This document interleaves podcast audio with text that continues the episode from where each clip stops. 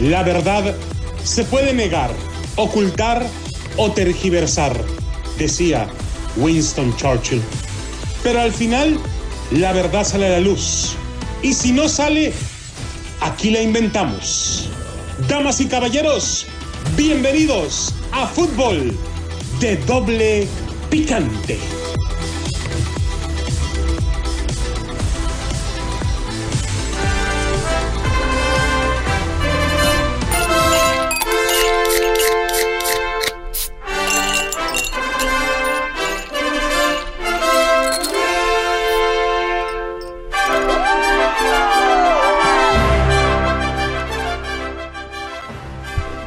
¿Qué tal amigos, señoras y señores? Bienvenidos a Fútbol de Doble Picante a través de KW, KW, tu liga radio, la 1330 AM, 1490 Bakersfield 1220 en Pomora.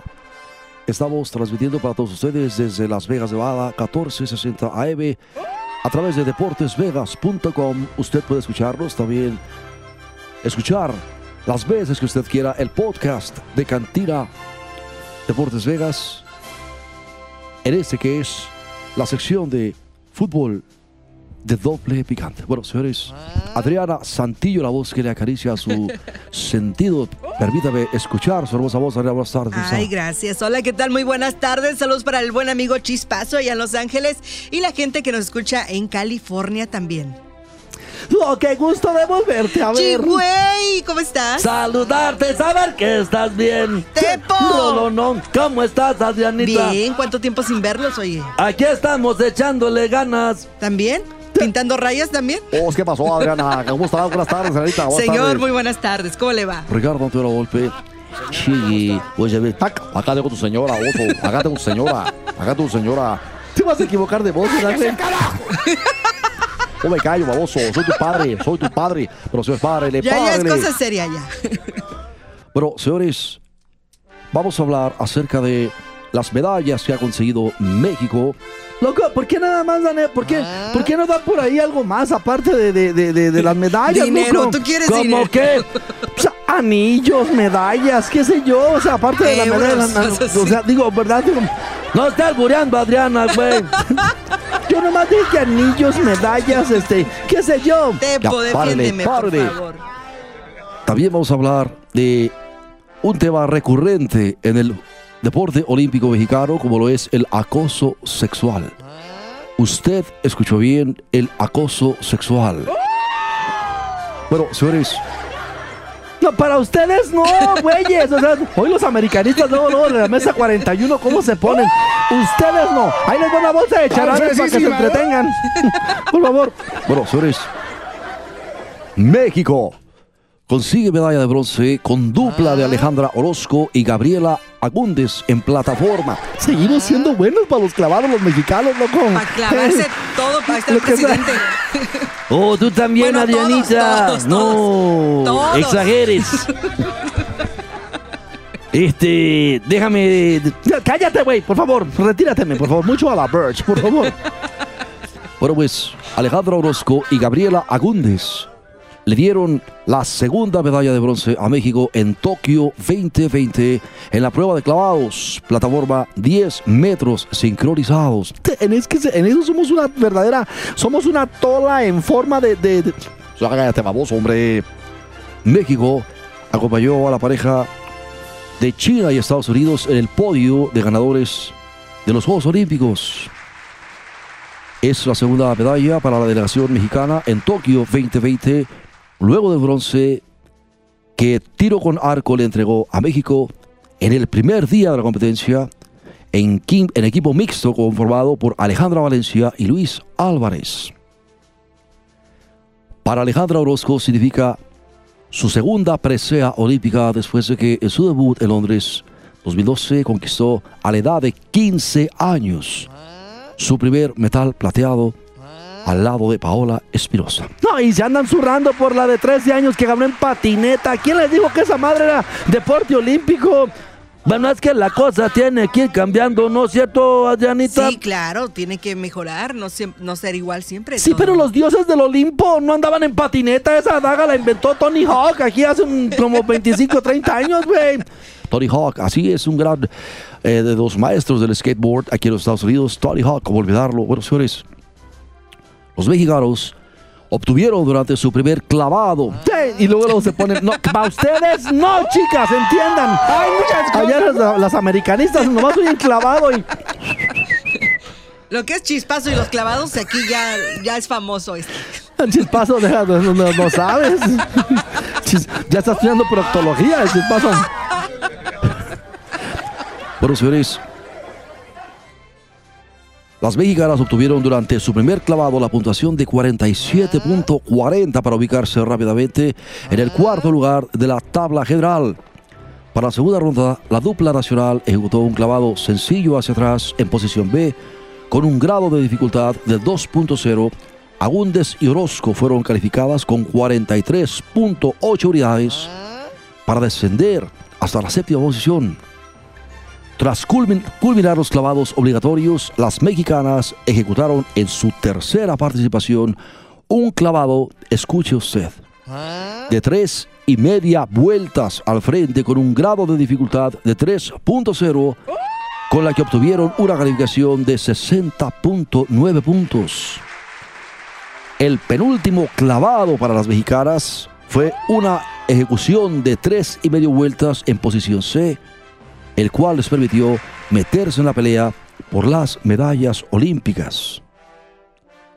En la quinta ronda, la dupla conformada por Ale Orozco y Gaby Aúndez ejecutó un clavado con dos y media vueltas hacia atrás y un giro y medio con un grado de dificultad de 3.2. Sin embargo, un pequeño giro de Orozco fue clave para que obtuvieran 70.4 unidades. Al final, la calificación de la dupla mexicana le permitió obtener la medalla de bronce. Loco, no, no, no. O sea, ¿cómo? Y luego, México siempre ha estado bien grueso y consolidado en la disciplina de los clavados, Adrianita. Y cómo no, güey, especialmente por ahí, por la lagunilla y por Tepito. Ahí todos se clavan. En donde quiera. Eso sí es cierto, loco. Si no, pregúntale a los americanistas cuántas copas se han clavado. Cinco, por lo menos. Entonces no. Ya estoy hablando de copas, güey. Esto no se los pueden clavar. Copas, copas. Torneos mexicanos de fútbol. Inventando terceros partidos, tiros penales, este, comprándose los Altapico Madero. Lo que le hicieron a Pumas. Sáquense un. Bueno, la medalla de bronce que Gabriela Agúndez y Alejandro Orozco consiguieron en la prueba de plataforma de 10 metros sincronizado femenil en Tokio 2020 consolidó a los clavados como la disciplina que más medallas aporta al historial de México en Juegos Olímpicos. O sea, déjame decirte, cabrón, también México tiene grandes posibilidades en el fútbol, cabrón. O sea, no, no, no, no creas tú que, que- Mira, está bien lo de la presea de bronce, porque pues es, es, es la medalla número 71, cabrón, del deporte mexicano. que básicamente es una cota normal para los Estados Unidos en unas Olimpiadas, güey. O sea, digo, en buena onda. Y, y casi puras de bronce, pues así que tú digas, ay, ¿cómo Ay, vamos a presumir? bárbaros. No, pues no, no. no, ¿verdad? ¿Usted sabe por qué no ganan muchas medallas los mexicanos en las Olimpiadas, No, Adrianita? no, la verdad no. Yo sí sé. Yo la verdad no sé. Porque cada mexicano, todos los mexicanos Ajá. que saben correr, saltar y nadar, están de este lado. No es cierto. No Ah, es párele, eso. párele, señores, párele. Ay, te Adriana. pasas. La verdad es porque tienen mejor entrenamiento. No, que estamos acá de este también. lado. Se me hace que tú pasaste el cerro, ¿verdad? Por Tecate. No, no, yo pasé corriendo por Tijuana ¿Sí? tres veces, claro. ¿Por Tijuana por Sí. Ahí me dejaban en el Jack in the Box, ahí luego, luego cruzando la línea. San Isidro? Sí, muy en San Isidro. o a veces en el McDonald's, ¿verdad? Se había chota acá en el Jack in the Box. pero ahora ya no hay doble barda, ya no puedes pasar. No, ya, te estoy hablando de hace 40 años, Adrianita. O sea, en buena pues cuando onda. había un cablecito nada más ahí tirado. Salías del aeropuerto allá en Tijuana, en el, Aeropuerto. de- de- el, el Abelar- el Alebardo. Alebardo González se llama. Abelardo Rodríguez. Rodríguez, Sí. a- a- Alebardo, ahí salías tú y nomás estaba un mendigo cable ahí. está- Ya párele, párele, señores, párele. La presea de bronce significó el metal número 71 del deporte mexicano. O sea, es decir, eh, una de cada cinco medallas olímpicas eh, las aportaron los clavadistas en México, causos, lo que sea, son para clavados, o sea, no, no. ¿Verdad O que sea, sí, señor? ¿Usted es ¿Por qué, no mandan, también? ¿Por qué no mandan a los políticos allá? Imagínate No, para pues los si va clavados, él, va a sacar toda el agua. Ya vas a empezar a inventar cosas. ¿Qué te- Mira, saca- échale al perro este güey, por favor. No, Adrianita, no. Sí, No, amarren el perro. Amar, amarren el. Apenas se me está curando la nalga. Apa- a- ¿Cuál por si no favor. tiene? Ya te tiene más seco el cilantro este güey. Señores, 13, 13 clavadistas nacionales han logrado hasta el momento subirse al podium olímpico en esta disciplina. En las últimas ediciones han destacado las pruebas en sincronizados con cuatro preseas, mientras que tres atletas han ganado de manera individual medallas. Son los casos de Fernando Platas, plata en trampolín de 3 metros en Sydney 2000, Laura Sánchez, bronce en trampolín de 3 metros en Londres 2012 y Germán Sánchez, plataforma 10 metros en Río en el 2016. La primera medalla de esta disciplina fue conquistada en Londres 1948, cuando Joaquín Capilla se alzó con el bronce. Cuatro años más tarde fue el mismo clavadista quien ganó un metal más, aunque en Helsinki 1952 obtuvo el segundo lugar. Pero la actuación más destacada de Capilla ocurrió en Melbourne, en Australia, en 1956, cuando ganó dos preseas, una de oro en plataforma y una de bronce en trampolín individual. México hiló su quinta medalla consecutiva en los Juegos Olímpicos cuando en Roma 1960 Joaquín Botella se adjudicó el bronce en el trampolín. Tokio 1964 representó una justa veraniega gris para el deporte acuático, ya que no se conquistó ninguna presea en clavados. En México 1968, el único medal en la fosa acuática fue ganada por Álvaro Gaciola, quien conquistó la plata en la plataforma individual tras 12 años de sequía olímpica. En Moscú 1980, nuevamente México ganó una medalla cuando Carlos Girón obtuvo la plata en la plataforma individual. ¿Qué se dice que le robaron la de oro a Carlos Girón? Que no se hagan güeyes. Ocho años más tarde, en Seúl 1988, Jesús Mena Campos se alzó con el bronce en la plataforma después de 12 años. México pudo obtener una presea olímpica hasta Sydney 2000 cuando Fernando Platas consiguió el segundo lugar en la prueba de trampolín, también muy cuestionado. ¿Por qué cuestionado? Merecía el oro. Contando Tokio 2020, México hila sus quintos Juegos Olímpicos, donde obtiene medalla en la fosa acuática. En Beijing 2008, Paula Espirosa y Tatiana Ortiz obtuvieron el bronce en la plataforma sincronizada. O sea que la mayor cosecha es en clavados, loco. Lo que sea de cada quien somos bien ratas, güey. Bueno, vamos a una pausa y regresamos en tres minutos. Regresamos.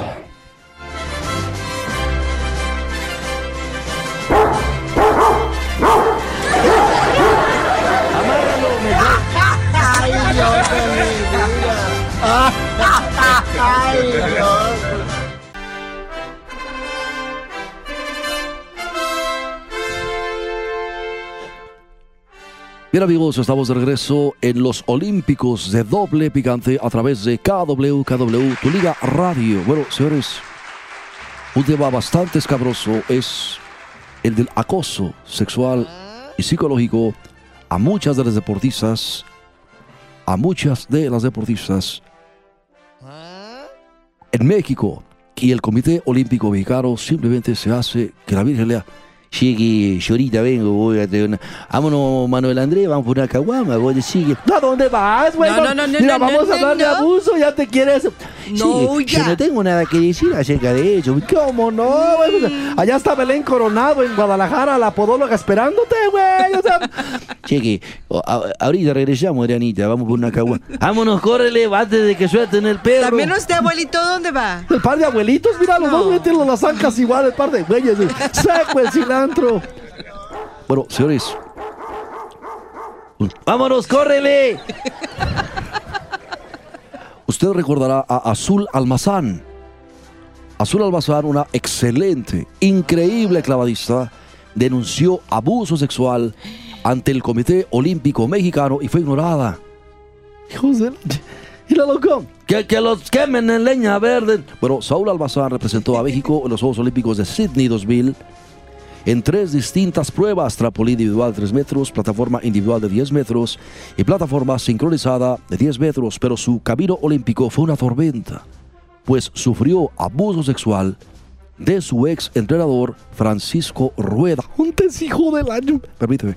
En el 2001, después de la justa, denunció a la revista Proceso lo que vivió con Rueda, pero fue ignorada y su historia nunca trascendió. Es que los Vázquez Raña tienen blindada esa madre, loco. Por eso hacen lo que les da su. ¿Oh, sí? Bueno, y dijo, para poder llegar ahí, tienes que confiar en tu entrenador.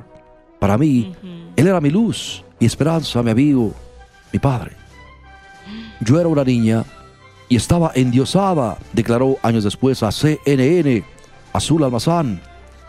Los masajes y situaciones incómodas que sabía no eran correctas, como ver películas pornográficas, el entrenador tapado solamente con una cobija, o que te den masajes sin ropa, la presencia de alcohol en los cuartos y que te diera un masaje por las bolas que tenía en el cuerpo. No es normal que haga eso tu entrenador, apuntó. No, nada de eso. ¿A qué se supone con las bolas que tenía Ay, en el. En el, chi, güey, en por el, favor. en el- En el, en el torso, en el torso. Faltando año y medio para los Olímpicos de Sydney, según contó, acusó a su entrenador y le dieron dos opciones, callar o seguir el juego. Y tuve que aguantar y aguantar. Posteriormente, vivió una depresión que tuvo que curar en los Oh, Estados Unidos y dijo, me costó muchos años salir de esa vida. Parece fácil, pero el abuso y acoso mental fue mucho más pesado que si alguien hubiera abusado de mí. Francisco Rueda, quien continúa con su profesión en Colombia, dijo que no estaba interesado en hablar sobre el tema por el show y el drama que se hizo. No, pues claro, o sea, imagínate nada más. Hmm. ¿Cómo, cómo? eh, o sea, no, no, no. Bueno, y un tema también bastante escabroso dentro del Comité Olímpico Mexicano es el de las hermanas ciclistas Salazar. En este caso, desde Tokio habló la ciclista sinaloense Yareli Salazar tras su debut olímpico. La pedalista nativa de Culiacán no pudo terminar la prueba de ruta, pero consideró que cumplió su gran sueño y ya piensa en París 2024 luego de no correr con la mejor de las suertes y no contar con el crucial apoyo en el momento preciso para el abastecimiento de agua y abandonar la prueba de ruta de ciclismo en los Juegos Olímpicos de Tokio 2020, habló la ciclista sinaloense Yareli Salazar. La pedalista nativa de Culiacán de inicio se dijo muy feliz por vivir su debut olímpico, pero decepcionada por el resultado en el que las condiciones de la competencia fueron brutales, calificó la sinaloense desde Japón. Dijo, la verdad es que estoy muy feliz, ha sido un sueño estar aquí, no sé cómo explicarlo. Desde la organización de los Juegos Olímpicos, cómo te tratan las personas de la ciudad, todo, la verdad, ha estado muy bonito, estoy muy feliz de haber vivido esta experiencia, mis primeros Juegos Olímpicos, mi debut, disfruté mucho esta competencia de ruta, Hacía demasiado calor, 42 grados, con 90% de humedad. Oh my God. Haz de Clima. cuenta que tienes el, este, el clima húmedo de, de Pasadena con la temperatura de Las Vegas. Sí, húmedo. Dice, las condiciones estaban brutales, describió.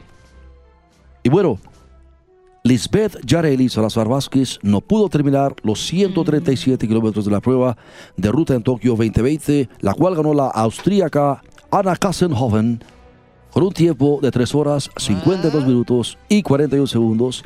La plata se la llevó Annemiek van Vleuten de Holanda y el bronce se lo colgó la italiana Elisa Borgini.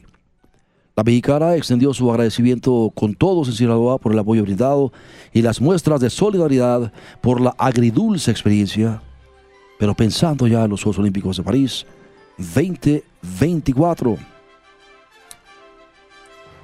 El problema fue que el abastecimiento en pie tenían que estar las personas de México al principio de la subida de los 40 kilómetros para poder terminar su vida con agua. No estuvieron Sí, ahí, ayudarla.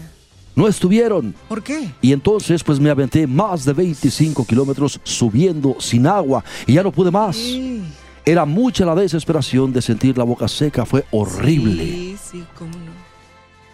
Nuestro carro, aparte, estaba en el número 18 de la caravana, el agua nos duraba fría de 5 a 10 minutos. Yo tenía que estar bajando al carro hasta el lugar número 18 para agarrar agua fría, hielo para ponerme en la espalda porque era una exageración el calor. Arrancamos a la una de la tarde cuando el sol estaba en el cenit. ¿En qué parte estaba el sol, güey? El que estaba mero arriba donde calan la pura maceta, güey. Oh, ya te entendí perfectamente. Bueno, pues el hecho de que las hermanas Salazar hayan señalado las corruptelas dentro del Comité Olímpico Mexicano, se dice pudieron haber saboteado a Yareli. Evitar el mismo Comité Olímpico Mexicano, evitar que Sí. ganaran una medalla más. ¿De veras se animan a ser tan Ah. puercos, loco? Bueno, luego, luego, tú no supiste quién era Vázquez Raña, mi güey. No, Mira, nada más de escucharlo, loco, me suena así como que, que me- otro azcárraga, pero Que del, para, la- para el fútbol. Te, te la van a rayar. Efectivamente, así es. Bueno, Ay, al final, la Culiacanense fue parte de las 19 ciclistas que no terminaron la competencia en Tokio 2020, aunque media hora después llegó a la meta. Sin embargo, ya no cuenta de manera oficial por las reglas de la prueba. Sí, pues ya que se hidrató, ya pudo darle otra vez a la bicicleta, o sea, completamente entendible. Y qué mal, o sea, Adriana, ¿cómo, es increíble que hasta allá, ¿no? Llegue todo esto.